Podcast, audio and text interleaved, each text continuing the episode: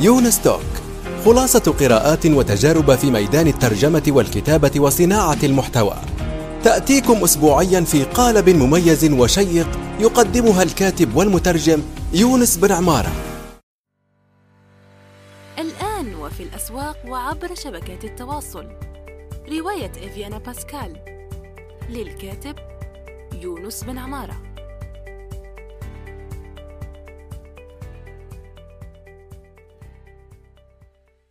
إن خير من استكتبت قلم قوي وفكر رصين.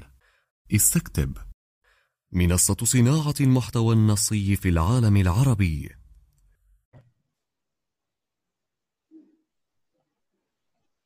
السلام عليكم ورحمة الله وبركاته، في حلقة جديدة من يونس توك، وهنا سوف نستضيف معنا الأستاذ محمد طارق الموصللي. أهلا بك أستاذ محمد. أهلا وسهلا ومرحبا فيك وبكل المستمعين. الله يخليك، عندنا مدة يعني لم نعمل لقاء، كنا مخططين راح نعمل لقاء يعني الظروف والمشاغل للأسف ما خلتنا. تقريبا يمكن آخر لقاء كان بنهاية العام الماضي، كان يفترض نحن كل أسبوع نعمل لقاء، بعدين شغل كل واحد من بيننا، وبعدين إجت جائحة الكورونا وعطلت بالفعل حياتنا. نعم. أيوة. هذا يعني هو أصلا صعب أنك تعمل لقاءات يعني مستمرة، خاصة أنا أصلا لما عملت يونس توك، يعني هذا حديث عن يونس توك يعني. نعم. لما عملت يونس توك كان الشارع اللي قدمتها يعني استكتب لي بارك الله فيها بيقول يعني راح نلقاكم في الأسبوع القادم، وهو أحيانا لا راح نلقاك في الأسبوع القادم ولا شيء يعني. لا صح فعلا. فهذا يعني فشل في الالتزام، لأنه بعض الناس بيتصلوا بي وبيقول لي أنت يونس مثلا ملتزم في التدوين اليوم، ملتزم في فشل في كثير من الالتزامات الأخرى، بس يعني خلينا نكون واضحين، لأنه الناس ساعات يعني شوف الظاهر. صح. أيوة ظاهر يعني. أيوة. وهي لا، وهذه صعوبة يعني. والشيء الأعجب الآخر هو أنه يونس توك كان مستمر لما كنت أنا شديد الانشغال جدا يعني، لما كنت يعني مشغول للغاية في فترة من الفترات، كان يونس توك كل أسبوع يخرج يعني، ما في تقطع، ما في يعني عدم التزام. لكن أنا نوعا ما يعني تحت من الشغل المكثف، فأصبح بالشهرين بشهر ونصف يعني صار في نوع من الكسل.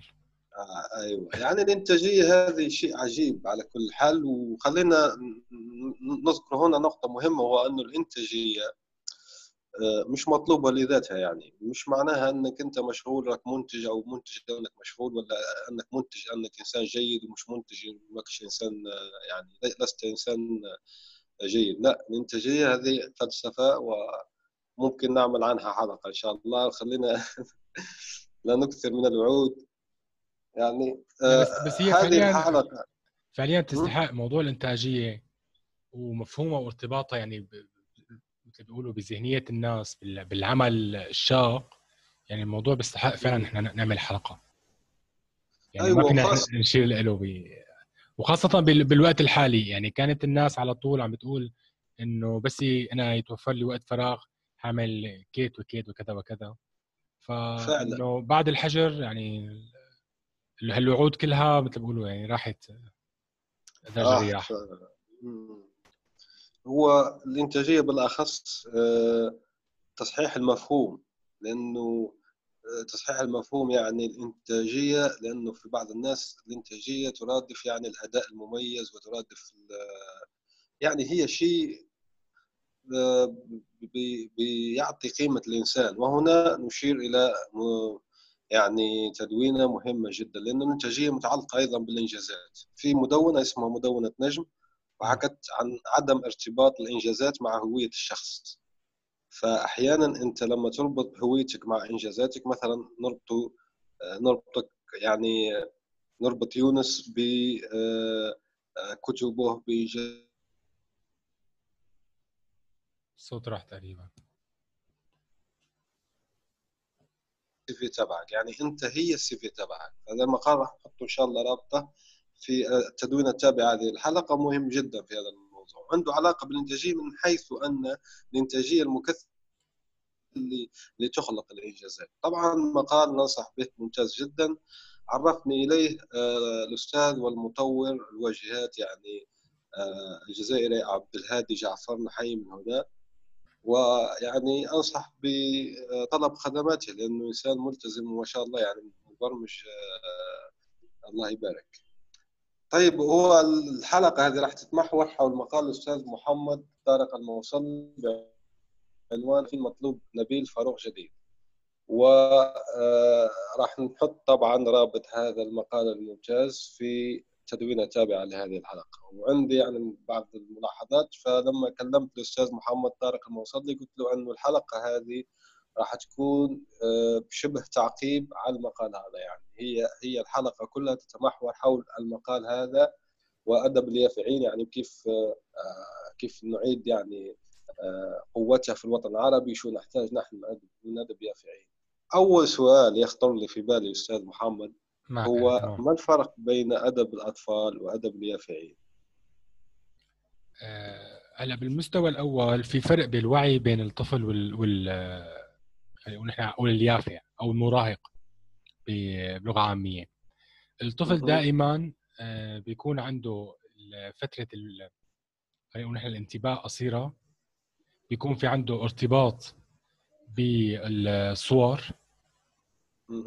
الفيديو، الأصوات بشكل كبير، وبيكون عنده وكونه هو متعلم القراءة من جديد يعني حديثها، فبيكون قدرته على قراءة جمل طويلة بمفردات أو تراكيب معقدة يعني مهمة صعبة عليه كطفل.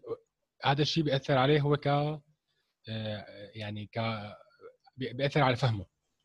بالمقابل فينا نحن اليافع هو داخل على مرحلة جديدة من عمره، هي بين مثل ما بيقولوا الطفولة والشباب أو النضج، فبيكون عندهم متطلبات مختلفة، يعني لا هي تنتمي لأدب الطفل ولا هي تنتمي مثل ما بيقولوا نحن صف الروايات العادية.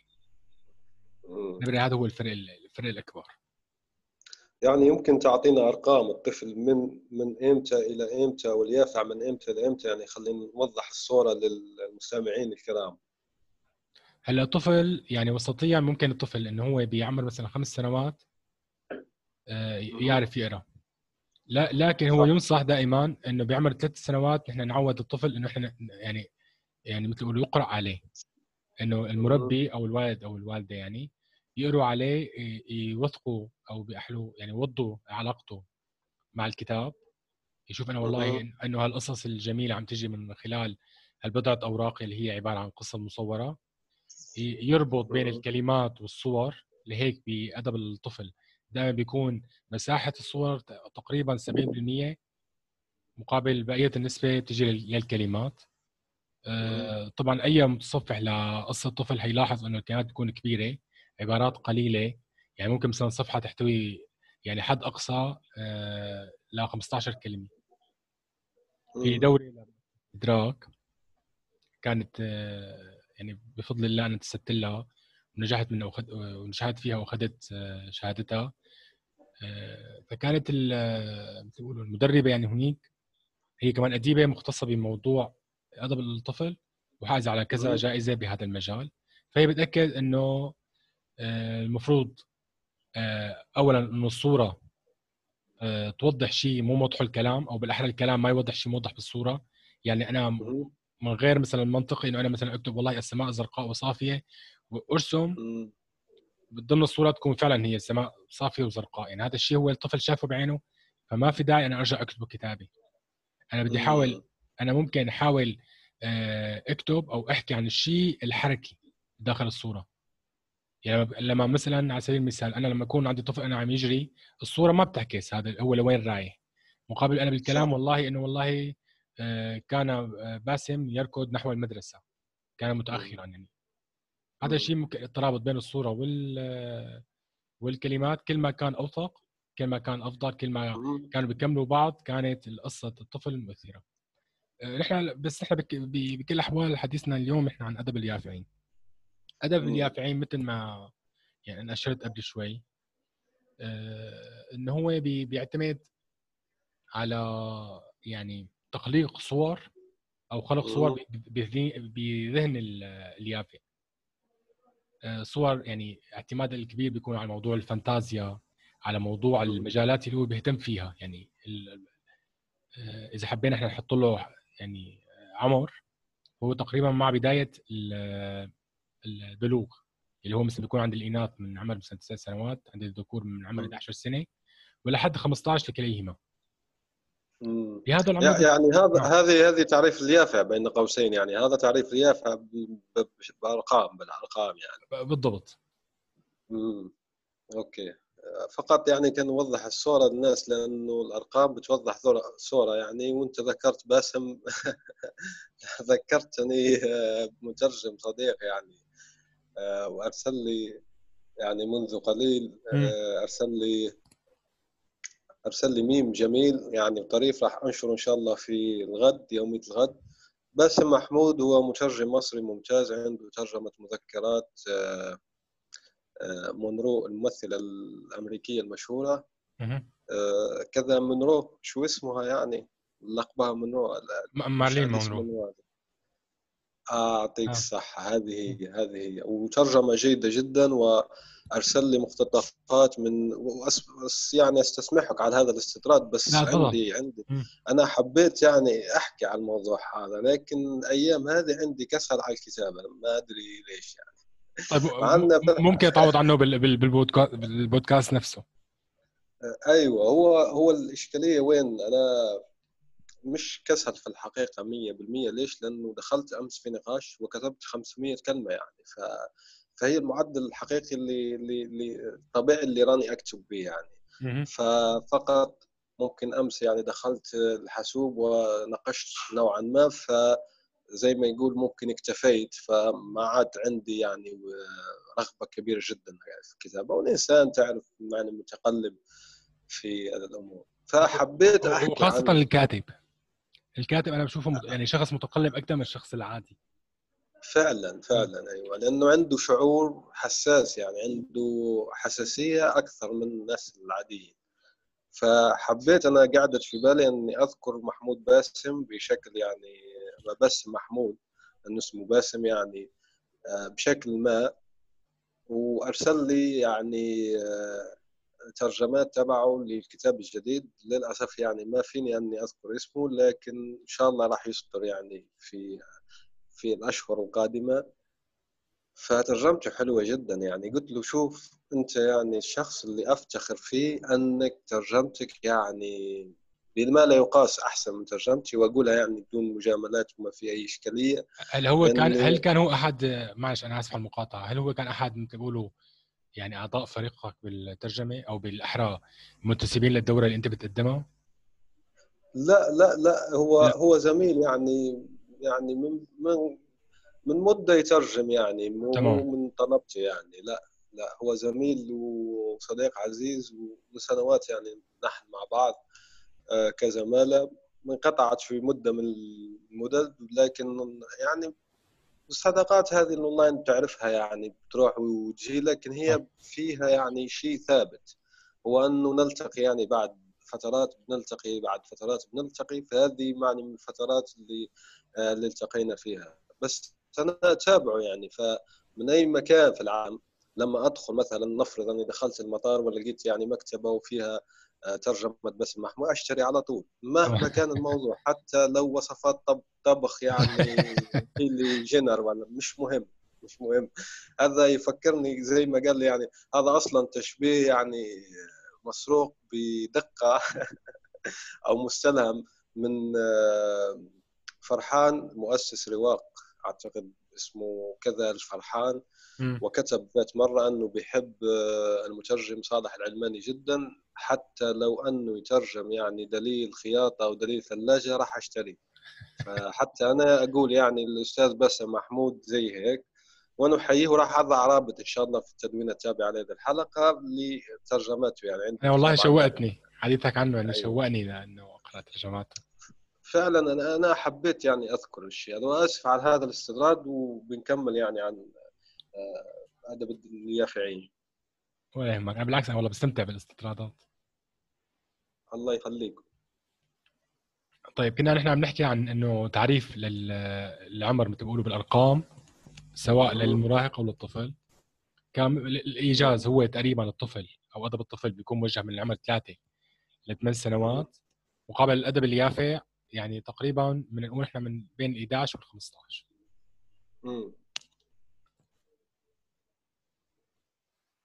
تمام.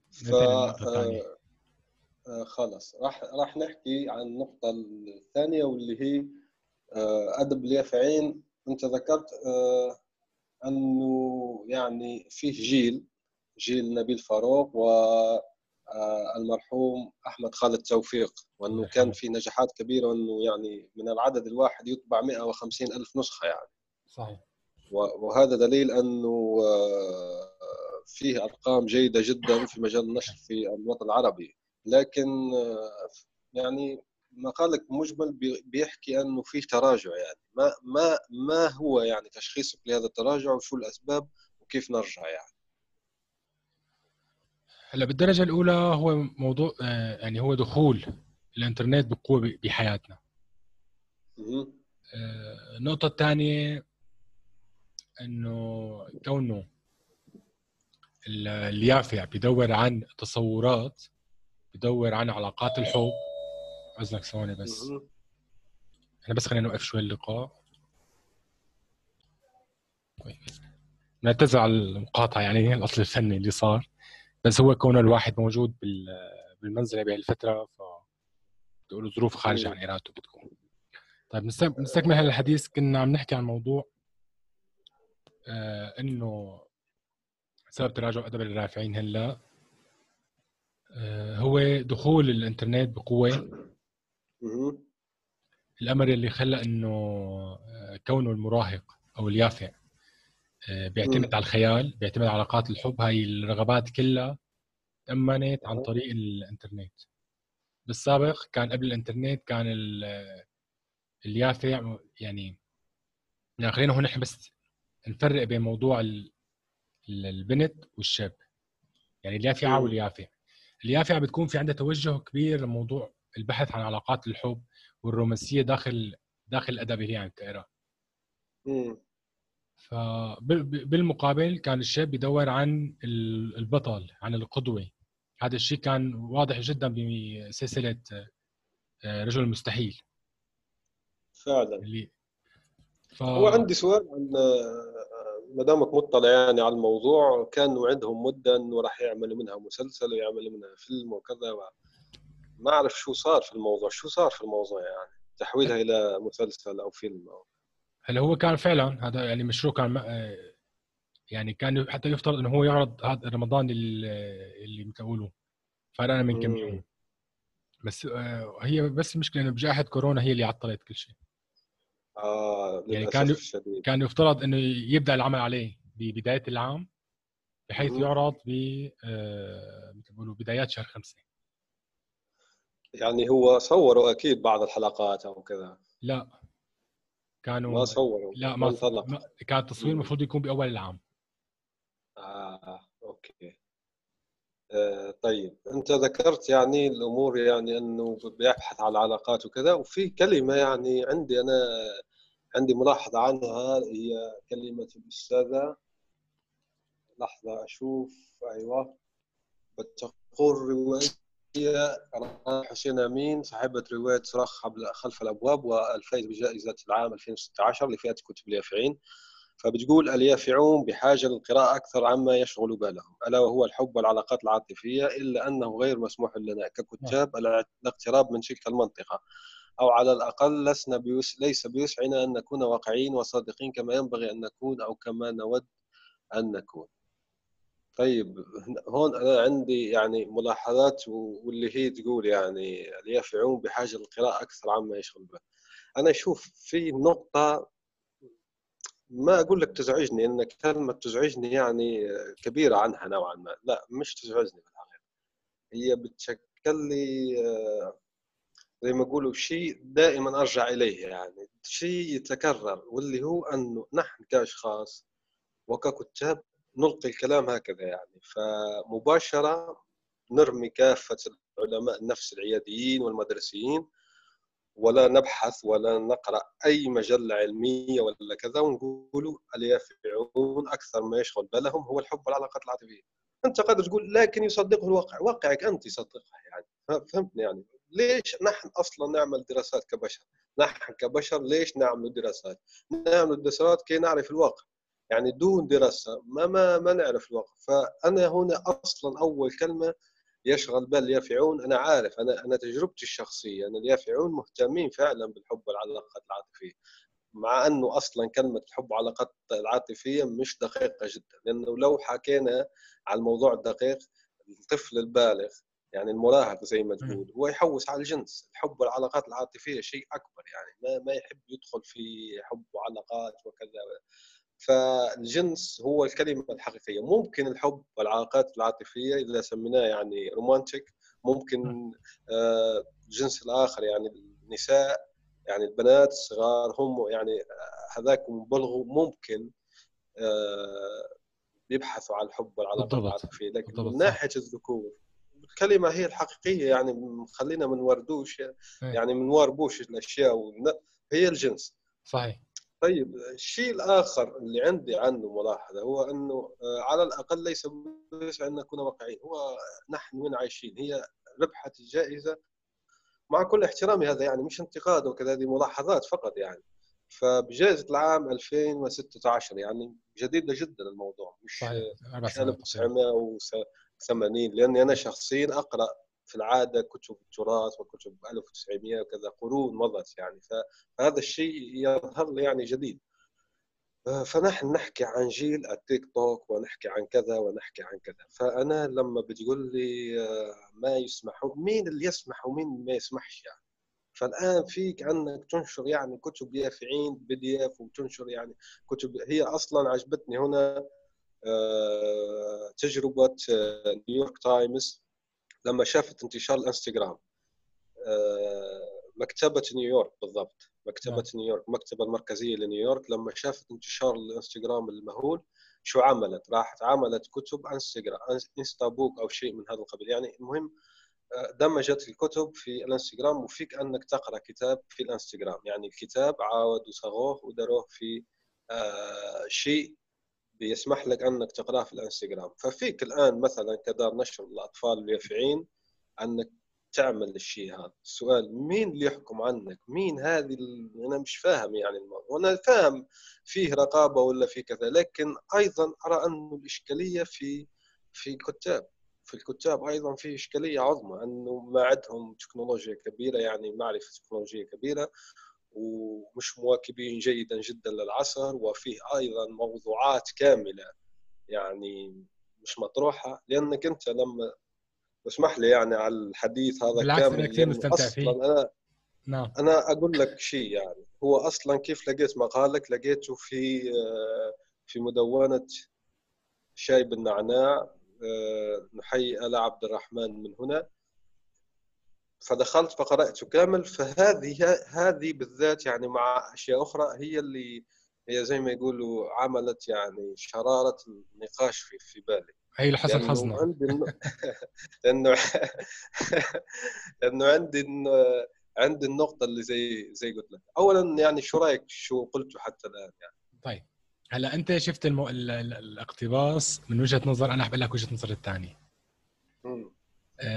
بالبداية نحن ما فينا نعمم على كل الذكور موضوع الجنس اهتمامه بالكبير، يعني بكثير من الأحيان بيكون يعني الشاب، نحن نعتبر مثلا المراهقين يعني هن عم يكتشفوا عالم جديد هو عالم الحب، فبيكون هو هدفه الأول إنه أنا ألفت نظر الطرف الثاني، إنه الطرف الثاني يحبني، يشوفني فارس الأحلام. في مع تطور الموضوع أو بالأحرى يعني خلينا كمان اكون صريح، المراهق لما بيحب بنت، تمام، ما بيفكر بالمرتبه الاولى هو موضوع الجنس معها، ممارسه الجنس. هذا الكلام ممكن ينطبق على المجتمع الغربي، انما كمجتمع عربي لا، هو بيكون بده هي انه تشوفه فارس الاحلام، يكون له بس كملكيه كهذا الفكر اللي بنقوله احنا الشرقي، التفكير الشرقي، انه هي انا البنت الي وبس، ما في غيري يحبها.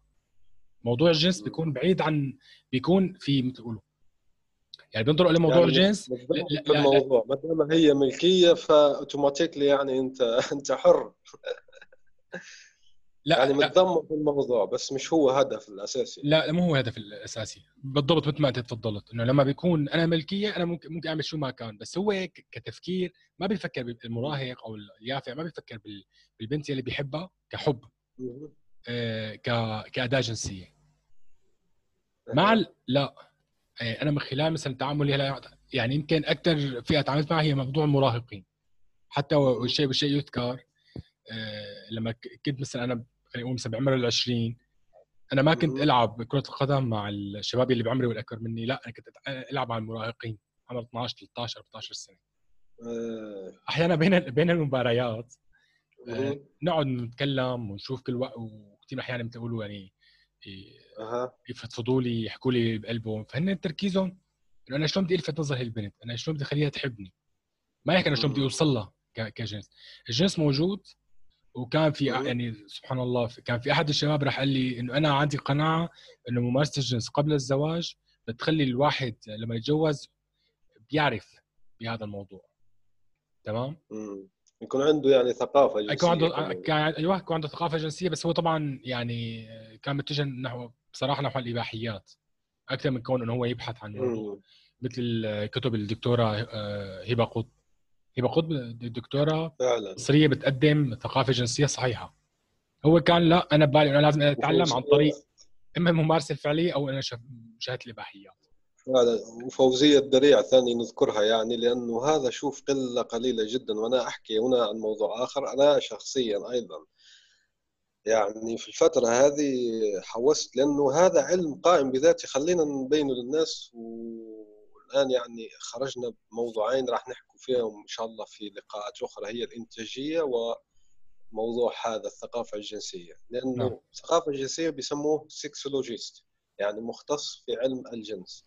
فأنا مرة بحثت في موضوع ولقيت يعني أعتقد يعني ممكن في 3 أو 4 تخيل البلد فيها قرابة 40 مليون، يعني في واحد في وهران وفي واحد في كذا، ويبدو عنه أيضاً أنه مشغول جداً جداً لأنه ما رد على الرسائل تبعي.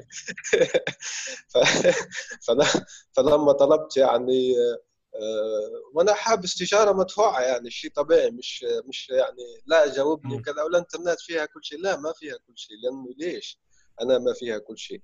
لأني أنا حبيت أعرف أول شيء تقديره هو الشخصي، لأنه الممارسات للأسف تختلف، مش للأسف هذه شيء طبيعي جدا، شيء طبيعي صحيح أنه تختلف من بلد لبلد. فأنت لما تحكي لي يعني عن فرنسا وما فرنسا وتحكي لي ما أعرف عن شو ولا في أمريكا ولا مش زي أنه في الجزائر، يعني الجزائر شيء معين، هو أصلا عنده مقالات مكتوبة بالفرنسية فحكى مثلا عنها عن شيء عن لقطة ممكن تبان يعني تافهة جدا يعني، بس هي حادثة وهي يعني إطفاء الضوء أو إشعال الضوء أثناء الممارسة يعني. وهي فعلا هي تعرف أنه تسبب أرق، فيها عندها مثلا صورة الجسد للإنسان وصورة مش ما أعرف شو، يعني أصلا صورة الجسد ميدان واسع جدا يعني في علم النفس. فلهيك أنا ذكرت أيضا لما تذكرت الأستاذة هبة قطب وفوزية الدريع، ونتمنى أنا شخصياً أتمنى أنه يزيد عددهم جداً في الوطن العربي هذا، فيكون عندنا 5-6 في كل وطن عربي، يعني 5-6 زي فوزية الدريع زي هبة قطب، لأننا نحتاج لسد ثغرة هذه في الثقافة الجنسية. أوكي، وأسف يعني أيضاً عن الاستطراد لأنه موضوع مهم أيضاً هذا، وأنا عن جد أنا منتظر الحلقة أن احنا نحكي عنه كمان إن شاء الله. يا رب راح نحضر يعني أنفسنا الموضوع ونعمل حلقة لنا. طيب هلأ أنا هيك مثل يقولوا خلصت الجزء الأول من الاقتباس، اللي هو أنه اللي يافعون بحاجة للقراءة أكثر عما يشغل بالهم الحب والعلاقات العاطفية. أنا شايف أنه سواء اليافع أو اليافعة هن بيدوروا على الحب والعلاقات العاطفية بالدرجة الأولى، بيأتي بعدين بالدرجة الثانية أو بنفس السوية من عند اليافع موضوع الجنس. طيب هاي نقطة. النقطة الثانية هو بيقول إحنا غير مسموح لنا ككتاب اقتراب من تلك المنطقة. هلا هون ممكن يعني بتوقع إنه أنت بنيت وجهة نظرك على هي الجزئية بالضبط، إنه إحنا ما فينا نحكي لليافع عن موضوع الجنس. طيب وفي نفس الوقت هو أهم ما يشغل باله، يعني تعرف شو فهمت منها يعني لكي أن أفضل أكثر ما يشغل باله هو الحب، أوكي؟ ونحن ليس مسموح لنا فأنت شو قدمت يعني في هذا باليافعين؟ أشياء لا تشغل بال اليافع، فهمت يعني؟ فأنا هنا عندي مشكل في الموضوع هذا، مشكل في إنتاج الكتاب، مش خلينا نكون واضحين بناء على رغبات الشخص. الأستاذة الكريمة لا أقصدها يعني كشخص، لأنه لا سفرح الناس تفهم يعني كلام إنه هجوم، لا مش هجوم. أنا أحكي مدام أكثر ما يشغل بالهم هو الموضوع إكس مثلا أو الموضوع ألف أو باء، نعم، ومش مسموحنا أن نقترب من ألف أو باء. طيب أنت شو ساهمت يعني في أدب؟ ما كنت شجاع، ما كنت كذا ولا. وممكن أيضا بعدين تجلس لي وتكتب لي قصة على الشجاعة وأنت لا شجاع لا والي يعني. فشفت الإشكالية اللي حاطة في بالي، فأنا هنا صريح معك 100% يعني. لا أنا بهي نقطة بأيدك. هلا أنا يعني حتى هي من خلال تفريقها بين كلمة الحب والعلاقات العاطفية، بتصور أنا قصدك كلمة الحب هي نفسها مورث الحب اللي هي جنس. ففعلا هي نحن ككتاب هن ممكن يكونوا يعني خايفين فعلا من مقص الرقابة. بس أنت قدمت حل كتير رائع اللي هو موضوع أنا السوشيال ميديا. أنا السوشيال ميديا عندي، حتى عندي مثلا ممكن الكتاب الإلكتروني. الكتاب الإلكتروني أنا ممكن أنشره من غير ما يكون في حدا يكون في رقابة عليه. فعلا. طيب. وأيضا أنت حكيت يعني في البداية أنه السوشيال ميديا والإنترنت هي اللي عملت يعني زعزعة في الموضوع. صح. فأنت هنا لما بتنشر يعني في الإنترنت وكذا بتجيهم الباب اللي أصلا هربوا إليه. فهنا نظرتنا يعني متوافقة. أنا حبيت ليش أنا قلت لك يعني ما في أيضا، وكان بعض الناس لا ويتبعوك بالآي بي ويحكوا في شيء اسمه الكتابة بالاسم المستعار. ببساطة صحيح. من أكبر يعني الكتاب الأطفال واليافعين في العالم دكتور سوس يعني. فدكتور سوس أصلاً هو اسم مستعار، صح عارفين اسمه الحقيقي وكذا، بس أنا أحكي على الإمكانية لأنه الإمكانية موجودة يعني. بعدين ممكن هو يكون بدأ بالاسم المستعار يعني، ممكن يكون هو هلا لا تفضل عم بسمعك يعني. هل هو كشف عن اسمه الحقيقي من أول ما كتب ولا مع الوقت اكتشف؟ انا هون عم بسألك هل هو كتب. هو فهمتك. هو الدكتور سوس ما عندي معلومات عنه، بس مشهور جدا كأدب اطفال. صحيح كأدب اطفال في اعتقد لكن معلومتي مش دقيقه لهذا ما احب افتي يعني. اعتقد انه الاسم زي ما يقولوا اخذوه من قصة من قصصه يعني. هذا مجرد تخمين يعني، لانه مش ذاكر يعني كيف تكون الاسم، لكن هو الآن اسمه المستعار أشهر من اسمه الحقيقي. بالضبط. زي ما حدث مارك توين يعني،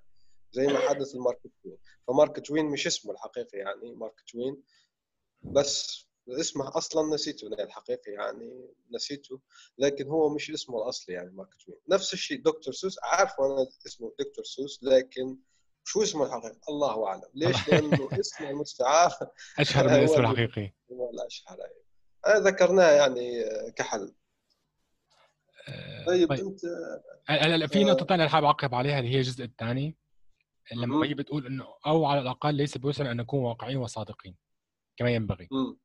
انا طلعت يعني مثل نظرت لهالجزئيه بانه هي بدها تخاطب اليافعين بس ما بدها تصدمهم بالحقيقه، انه هن نظرتهم للحب كثير رومانسيه، فنحن مضطرين نحن نمشي وراها، نساق وراها من غير ما نحن نفرض عليهم رأينا كبالغين بأنه والله الحب هو عبارة عن تفاعلات كيميائية على سبيل المثال، أو ندخلهم بتفاصيل فلسفية. أيوة نظر بالضبط. يعني وتصور هي بتقولوا خلينا نقول نعتبر إنه هذا اقتباس، أو هي المقابل اللي ذكرت فيه هذا الكلام هو نداء استغاثي، إنه أنت يا رقيب خف شوي علينا مثل ما بيقولوا المصريين، إنه خلينا إحنا نحاول نوصل لهم ونخاطبهم بلغتهم ونحكي عن المواضيع اللي هي فعلا بتهمهم. سواء كان الحب او الجنس، وبحيث يكون احنا واقعين من جهه وصادقين. فعلا فعلا. طيب فيه نقطتين يعني اخرين وينتهي اللقاء. يعني في نقطتين، النقطه الاولى اللي هي شو رايك في ادخال العاميه في قصص اليافعين؟ هذه النقطه الاولى. النقطه الثانيه هو انك انت ذكرت يعني نقدك الذاتي لكتاباتك الاوليه، فشو رايك انه الكاتب ينقد كتاباته الاوليه يعني هو بنفسه مش واحد غيره؟ فهذه النقطتين يعني اللي راح نحكوا فيها ان شاء الله. طيب نعش بس هات لي شو النقطه الاولى. النقطه الاولى شو رايك بادخال العاميه او حتى الالفاظ يعني المشكوك فيها، يعني مثلا بنقول موبايل، يعني الاشياء المعربه واللي عندنا بديل لها يعني في قصص اليافعين. هلا انا يعني سواء لليافعين او للبالغين انا ضد استخدام العاميه بالمحادثه، يعني بالحوارات انا يعني موقفي انه انا ضده للاستخدام. هلا ممكن هو يكون في نوع من انه محاوله التقرب منه، بس هو ما يعني بحسه بيهبط بالادب بشكل اقل، يعني لدرجه اقل. بس هما يعني انا هنا راح مش رايي الشخصي، راح اعطيك راي اخر يعني هو منتشر في الموضوع، اللي هو يقول لك لكن عندنا جداتنا بتحكي يعني قصص شعبيه وعاميه سوريه حلوه جدا، ونحن عندنا يعني ثقافه الحكواتي وكذا، فما في مانع انه بنحولها الى يعني صوتيات او حتى يعني مكتوب، يعني قصه لليافعين بالعاميه السوريه مثلا. انت شو اعتراضك على الموضوع هذا يعني؟ طيب اول شيء انا اذا كذا عم خاطب شريحه مجتمعيه محليه فما في اي مشكله، يعني انا لو كان عندي انا الادب، والله انا هاي الروايه موجهه مثل بيقولوا لأهل السوريين، فهي بتحكي عن مشاكلهم، بتحكي بلهجتهم، بالتالي اي حدا بيقرا بهاللهجه كسوري بيقرا لهجه سوريه حيقدر يفهم. انما انا لما والله مثلا بطرح هذا الكلام، نحن كثير هلا مثلا انا هلا موجود بمصر، كثير من كلامي كسوري انا اذا حاولت يعني احكي مثل اقوله باللهجه حتى البيضاء، ماشي؟ اها تمام. فبتلاقي انا كثير في من الشعب المصري الشقيق والعزيز ما بيقدر يفهم علي. فانا يومي اللي انا بدي اروح انا والله انا انشر روايه واستخدم حوارات باللغه العاميه. اذا كان القارئ من غير شريحه بتقولوا يعني من غير مجتمع فما حيقدر يفهم انا كل الكلام اللي بحكيه. يعني انت لما بنضبط الفئه المستهدفه ما عندك مشكله في استعمال العاميه يعني؟ لا. المهم تضبط الفئه المستهدفه. بس هلا هو بشكل عام يعني انا كاديب ما رح ادور انا اكون انتشاري فقط محليا، انا اكون دور عربيا وعالميا يعني. وبعدين انا برايي حيكون في صعوبه حتى بموضوع الترجمه، يعني اذا كان عندي مثلا والله روايه حققت نجاح كبير محليا بعدين مثلا عربيا لنفترض قدرت مثلا، صح، هل حيكون مثلا الموضوع ترجمتها سهل؟ يعني هل فعلا يعني حيقدر انه والله مثلا خلينا نقول المجتمع الغربي يفهم، يعرف يترجم لي هذا الكلام؟ ما بتصور. لا، وحتى يعني بتحويلها العربيه يعني شبه ترجمه، يعني بتحولها اللغه العربيه البيضاء اللي يفهمها الجميع يعني. طيب فعلا هذا شيء ضائع بالنهايه. ايوه، فبدل يعني ما ابدا محليا وانتقل يعني للوطن العربي بعدين عالميا، ابدا مباشره يعني بالوطن العربي، يسهل علي اني انتقل محلي بعدين اذا انا شفت يعني محلي بيلزمها بنعمل محلي، واذا يعني نعمل عالمي نعمل عالمي. اوكي صحيح. هذه يعني النقطه العاميه. النقطة الثانية اللي حكينا فيها هو أنا باليافعين والله نسيتها يعني سبحان الله. لا بالك نقطة ثانية، النقطة الثانية هي اللي أنا يعني هيك بتحمستني أكثر. كنت عم تحكي إنه أنا ضمن هالتدوينة انتقدت روايتي الأولى. فعلا فعلا، بارك الله فيك. هذه هي النقطة فعلا. تمام. طيب شو كان سؤالك بالضبط بقى عشان أقدر أجاوب عليه؟ ايوه كان سؤالي هو انه الكاتب، شو رايك انت في الكاتب في ينتقد، يعني لانك انت ذكرت، لكن حاب انت قلت ليش، لماذا انا انتقد بقسوه يعني كتاباتي الاولى؟ لماذا انتقد بنت افكاري الاولى بهذا الشكل؟ وذكرت يعني المبررات تبعك، لكن انا حاب تتوسع في الشيء هذا. لماذا يعني هل يجب اولا على الكاتب ان ينتقد بنات افكاره الاولى؟ وثانيا لماذا؟ يعني ليش ينتقد يعني؟ اولا يعني مشان مثل بقوله هو يكسر الوهم عند اللي مستجدين بعالم الكتابه. يعني انا بعطيك مثلا مثال، انا اذا كنت مثلا والله اديب كبير، شخص ما عباره اديب كبير، اجى مثلا بمرحله من المراحل راح هو انتقد عمله الاول، بالتالي بهالطريقه جمهوره حيشوف الحقيقه انه هذا الكاتب فعلا كان شايف انه والله انا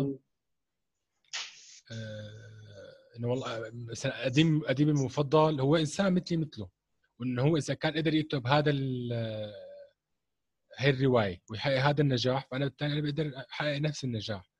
وانه صح يوم اللي هو بينتقده انه انا والله استخدمت هون مصطلحات ضعيفه واعطيت حلول، فهو بهالطريقه عم يعطي حلول حتى للي بده يبدا عمله الاول. خليني انا احاول انتقل لعالمي المفضل اللي هو عالم التدوين. لو كان مثلا في مدون مثلا كبير كل تدويناته يعني مثل ما بيقولوا يعني توب، شغله خارقه، اي شخص حيفوت عالم التدوين بشكل تلقائي هو حيقارن بينه وبين يعني بين مستوى مثل يقولوا لغته الضعيفه وبين مستوى هذا كتابه هذا المدون. بالمقابل اليوم هذا المدون وقت بيحكي انه انا والله يعني بدات بمرحله معينه كنت انا اخطئ الاخطاء المعينه، كانت ما اعرف الفرق بين كذا وكذا، حينظر الكاتب الجديد او المدون الجديد لنفسه انه فعلا انا هيك هذا الشيء عم يصير معي، وهذا الشيء طبيعي جدا، فهو حيكسر حاجز الخوف. هلا انا ضمن التدوين ضمن مدونتي نشرت امبارح صباحا تدويني، اذا كمان اذا يعني هيك بتقولوا تفضلت مشكورا. طبعا اكيد بدون شك راح احطها ان شاء الله في هي عباره عن يوميات كتابه روايه في اقل من شهر. طبعا هي متعلقه بالروايه هلا انا عم بكتبها، انا راسم خطه او بالاحرى حاطط موعد نهائي ديدلاين انه ممكن مثلا يوم 22 او 23 من هذا الشهر يعني بتقولوا خلص المسوده، بحيث انه انا قادر بقى انسقها وراجعها ومثل بيقولوا نضدها وحطها اكتبها على الوورد. ممتاز جدا. يعني بعد ما تنتهي في فين نلاقيها؟ يعني هي بتكون مدفوعه او فري في مدونتي؟ هلا مبدئيا انا رح بقدم فيها للمسابقه اللي ذكرتها بنفس التدوين اللي عم نحكي عنها. في حالة يعني خرجت من المنافسة، كان الأدب كانت الروايات مقدمة المسابقة أقوى من هالرواية، وأنا هذا الشيء عندي بتقوله يعني شبه يقين فيه لأن هي محاولتي الأولى. ففي حالة أنا والله ما نجحت وهذا الشيء حيكون نسبة كبيرة، حأنشرها على رقيم على شكل مقالات مدفوعة، يعني فصول في حالة الرواية. ايوه شلون عفوا؟ الصوت راح يعني فصول في حالة الرواية. ايوه صحيح. يعني فهو هنا احد خيارين، اما انه هي تنجح وتنطبع فعلا، او ان انا اشعر رقيم. بس انا هلا حاليا مو هدفي ان انا انشر هالرواية او بالاحرى شارك بهالمسابقة، لانه اول شيء مسابقة سنوية، فانا ممكن مثلا هلا اذا ما شاركت فيها شارك فيها السنة العام القادم. انا هلا اللي عم بهدف له انه انا تابع نفسي وشارك القراء آلية أو بالأحرى يعني شو بقولوا يعني ما يجري خلف الكواليس موضوع الكتابة. يعني أنا ككاتب بدل ما يعني نحن دائما لقاءات مع الكتاب يقولوا له كيف نجحت كتابة كذا، شو الصعوبات اللي واجهتها، فهو بيعتمد على الذاكرة يوم بدي أذكرها. لا أنا بدي أحكي من قلب الحدث إنه أنا كنت عم بكتب كذا، تشتت افكاري، ما عرفت كيف اربط الافكار مع بعضها، ما عرفت كيف اكتب الفصول. الهيكل والالتزام، ايضا الالتزام مهم جدا، يعني كيف تلتزم بالكتابه اليوميه في هذا المشروع لأنه الالتزام بشكل مشكلة كبيرة للناس اللي حابين يعني يألفوا رواية أو كتاب أو شيء من هذا القبيل. يعني هلا هو موضوع الالتزام كتير حكوا، يعني في كتير في كتاب حكوا عنه كطقوس الكتابة، من بيناتهم مثلا ستيفن كينغ كان يحكي إنه أنا كل يوم إلي ساعة معينة. أديبنا الكبير طه حسين كان ذكر أكثر من مرة إنه أنا لو بدي أبدأ الكتابة بيبدأ بساعة معينة، الساعة 12 بيحط قدامه 3 فناجين قهوة بيشربهم على التوالي بين كل ساعة وساعة. 3 فناجين يعني بمعدل فنجان كل ساعة. وأنا على فكرة كتير اندهشت من الموضوع، يعني أنا توقعت إنه هو ما يكون من محبي القهوة بصراحة. فعلا أيوة. فالحديث عن الطقوس من ضمنها كان موضوع الالتزام. كل أديب بيأكد أنا لازم أخصص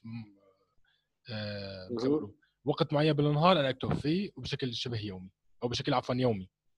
أنا اللي عم ببحث عنه لا إنه أنا أحكي عن مشاكل الكتابة بحد ذاتها. أنا لو يوم بدي أقدم رواية، يعني أنا هلا بعد مثلا شهر أو خلينا نعتبر مثلا على نهاية العام القارئ حيشوف الشكل النهائي للرواية، يعني أنا هلا عم بكتبها تمام قلم واحد أنا حشوف بنهاية العام حشوفه. طيب أنت يا طارق كيف قدرت تكتب هالرواية؟ أنا هذا الكلام هلا عم وضحه. وصلت فكرتي؟ فهمتك. يعني أنت بتشارك القارئ رحلتك في زي ما يقولوا في الوقت الشبه الحقيقي، مش الحقيقي 100%. لأنه مرة أنا شفت واحد إنجليزي يعني عامل يعني بيكتب الكتاب لايف، يعني عامل تصوير لايف ويكتب يعني، فهذا ممكن وقت حقيقي. بس أنت في تجربتك يعني تشارك القراء تجربتك لكن في الوقت شبه حقيقي. يعني بالضبط صح. ممتاز يعني جدا. هي تجربة فريدة يعني ووحيدة من نوعها في الوطن العربي، حد علمي يعني ما شفت زيها، وحييك عليها يعني. الله يخليك يا رب. لا إن شاء الله يعني أتمنى فعلا إنه إني أقدر أنجح فيها.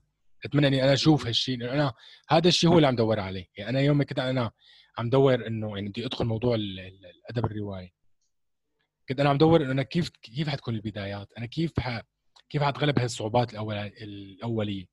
فأنا ما أشوف هذا الشيء، أنا ما يعني ما شفت ولا لقاء عن كاتب عم يحكي أنا والله عانيت من هالموضوع، ما شفت ولا حدا يعني حتى مثلا الأدباء اللي كتبوا سيرة ذاتية عن نفسهم كانوا عم يحكوا عن مواقف، كانوا عم يحكوا عن طفولة، عم يحكوا عن شباب، عم يحكوا عن تجارب، بس ما حدا غاص بموضوع الكتابة بحد ذاتها. أنا والله باليوم الفلاني أو بالوقت الفلاني أو بالرواية الفلانية يعني عانيت، جاني مثلا كذا، كانت فكرة الرواية كذا وتحولت لكذا. يعني هذا الكلام إضافة أنه هو بيعطي مصداقية للكاتب أنه أنا إنسان مثلي مثلك، وأنت مثل ما أنا نجحت فيك تنجح.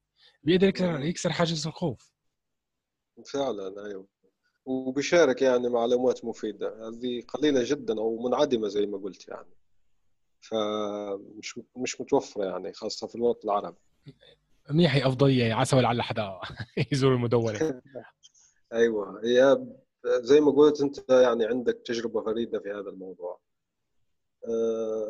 طيب هيك يعني بنكون انتهينا من الأسئلة. الحديث معك ممتع، إن شاء الله نكون يعني أفدنا المتابعين. وكلمة أخيرة أستاذ محمد. يعني دائما أنا موضوع أنت بتحطني بتقول بتحشرني بالزاوية، موضوع كامل الأخيرة يعني بلاقيها موضوع فعلا صعب. يعني ممكن احنا نقول اقتبس من الاخر يعني كلامك، لان كلامك الاخير يعني مفيد. انت قلت يعني بتشارك وانسان زيك يعني اعطينا كلمه للروائيين الناشئين او حتى الكتاب يعني الناشئين، شو تقول لهم يعني في الاخير؟ المشكله انا ما بعتبر حالي كاتب، بس يعني بقدر انا اقول ان انا مثلي مثلهم. صديق يعني رفيق. صديق، أيوة صديق رفيق. يعني 100% بصملك بالعشرة أنك كاتب يعني. هذا تواضع من الأستاذ محمد طارق الموصللي. الله يكرمك يا رب. يعني والله الرسالة الأخيرة أنه كل مرة أنا بكرر أنه واحد يبدأ، يعني هذا أفضل توقيت، ما قد ما يتكرر ب100 ولا 200 عام اللي هو فترة الحجر الصحي اللي عايشين فيها أو جائحة الكورونا. فيمكن آخر مرة تكررت قد تكون من وقت الإنفلونزا الإسبانية، يعني كانت كمان كان وقتها في حجر وحضر التجوال وكان في هذا الخوف جوا الناس. نحن هلا كثير بحاجه انه نوثق تجربتنا، كونه كمان يعني حتى الاجيال القادمه تقرا انه والله نحن اجدادنا مروا بهذا الحدث وطلعوا منه سالمين غانمين خاسرين، يعني كل واحد يوثق تجربته. انا برايي يعني هي لازم نكون نحن اولويه، بس بنفس الوقت ما يكون تناول الجائحه يعني مثل ما بيقولوا سطحي. أضيف فقط لأنك أنت ذكرت نقطة مهمة جدا في الحجر، ونذكر أن نيوتن إسحاق نيوتن كتب بعض من أهم أعماله في فترة الحجر، لأنه عاش في أعتقد في موجة الطاعون الأسود أو شيء من هذا القبيل. المهم يعني كان في حجر معين، وأيضا شكسبير. يعني عندك نيوتن وعندك شكسبير، هما أخرجوا من بعض من أعظم أعمالهم في فترة الحجر. وحتى انا بتصور في يعني احنا اذا رجعنا للتراث العربي يعني المشكله لا يحضرنا اسم بتقولوا اللي هو الفقيه. في كثير كان يعني سواء منفى او كان سجن، داخل السجن قدم اعمال عظيمه، بس يعني الاسم ما بيحضرني. في تقصد الكاتب الأردني العتوم؟ لا، العتوم هذا حديث، أنا بحكي عن كلام من التراث، يعني كلام حدا من تقوله أدباء، مو أدباء، هو كان فقيه وكان من عندك ابن تيمية أيضا. ابن تيمية والله أعلم هو ابن تيمية. أيوة ابن تيمية يعني مشهور أنه كتب، يمكن كتب يعني تهافت ذاك الوقت، يعني كان مزجون كتب التهافت كونه هي افكار فلسفيه ونقد افكار فلسفيه، حديث عن الفلسفه. لا، اللي كتب التهافت ابن رشد اللي كتب. طيب تهافت على مين كتبه بقى؟ على الغزالي عنده تهافت الفلاسفه، فرد عليه ابن رشد بتهافت التهافت. طيب يعني انا مشكله اليوم ظهرت بمظهر غير العليم كثير. لا عادي جدا، يعني إنسان سبحان الله. أنت بتحكي أنه عمله في عزلة، فعلا والغزالي دخل في عزلة كبيرة جدا، حتى ابن رشد سجن يعني كأي مفكر عربي، يعني سبحان الله هذا شيء طبيعي. يعني فابن رشد في بعض الأحيان يعني، وابن رشد هي الإشكالية في التذكر كذا. هو أصلا ابن رشد بيسموه اسمه الكامل الحقيقي يعني ابن رشد الحفيد، لأنه عنده جده فقيه مالكي مجهول. فلما يقول لك ابن رشد، وانا مره يعني خلطت بيناتهم يعني تخليط فظيع جدا، لانه ابن رشد الجد فقيه مالكي مشهور في الاندلس، والحفيد هو اللي نعرفه بالفيلسوف، هو الاشهر يعني من جد. لكن هو يعني مقصود يعني هنا يعني اللي عنده تهافت. وأيضاً على ذكر الأخطاء، أنت ذكرت أخطاء، في خطأ أيضاً وقعت فيه بالنسبة لابن رشد. أنا مرة، لأني كنت أظن أن ابن رشد كتب كل كتبه بالعربية، وهو فعلاً كتب كل كتبه بالعربية، لكن بعض كتبه العربية فقدت. فاهم علي؟ نعم. فلما فقدت الكتب العربية، قبل ما تفقد ترجمت لللاتينية. أوكي، يعني ابن رشد الحفيد هذا الفيلسوف كتب كتب، فبعضها ترجم لللاتينية، بعدين الأصل العربي فقد، ثم أتى فلاسفة مغاربة ومحققون مغاربة بارك الله فيهم، ظنوها مكتوبة أصلا باللاتينية، فترجموها، عاودوا ترجموها إلى العربية ابتداء من اللاتينية، بشكل ما تقدرش يعني من وهلة أولى أنك تفرق، لأنه قاموا بعمل جبار جدا، كلمات تراثية، ودرسوا أسلوب ابن رشد، يعني عاودوا تشكيل الكتاب من الصفر. عمل جبار فعلا، يعني أنا سعيد أن نذكروه هنا لترويج يعني لهؤلاء المحققين وكذا. فأنا كنت أظن، قلت مرة واحدة كتبت الموضوع أنه كتب ابن رشد فقدت وكذا، فأنا كنت في بالي ما في الموضوع، قلت لها كل كتب ابن رشد مكتوبة بالعربية وموجودة، يعني ما كان في بالي انه ترجمت. ايوه فقد الاصل. وهو ليش فقد الاصل؟ لانه حرقت طبعا. فهذا يعني على ذكر الأخطاء، ولا مش أخطاء سهوة يعني، في الواحد فوق كل ذي علم عليم يعني، ما راح يكسب كل شيء أو أكيد بحيث كل شيء علما يعني.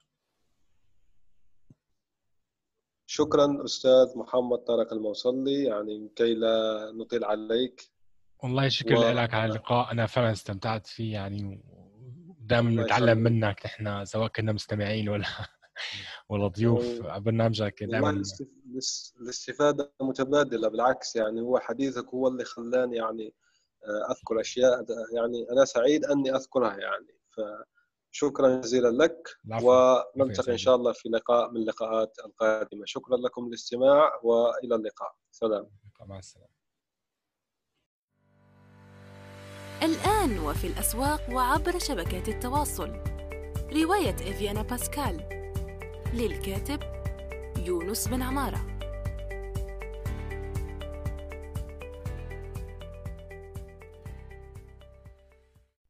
نأمل أن يكون موضوع هذه الحلقة قد نال استحسانكم. انتظرونا في الأسبوع القادم، ولا تنسوا مشاركة الحلقات والاشتراك بالبودكاست، علما أنه بإمكانكم مراسلتنا باقتراحاتكم للتحدث عن أي موضوع يتعلق بالكتابة والترجمة وصناعة المحتوى.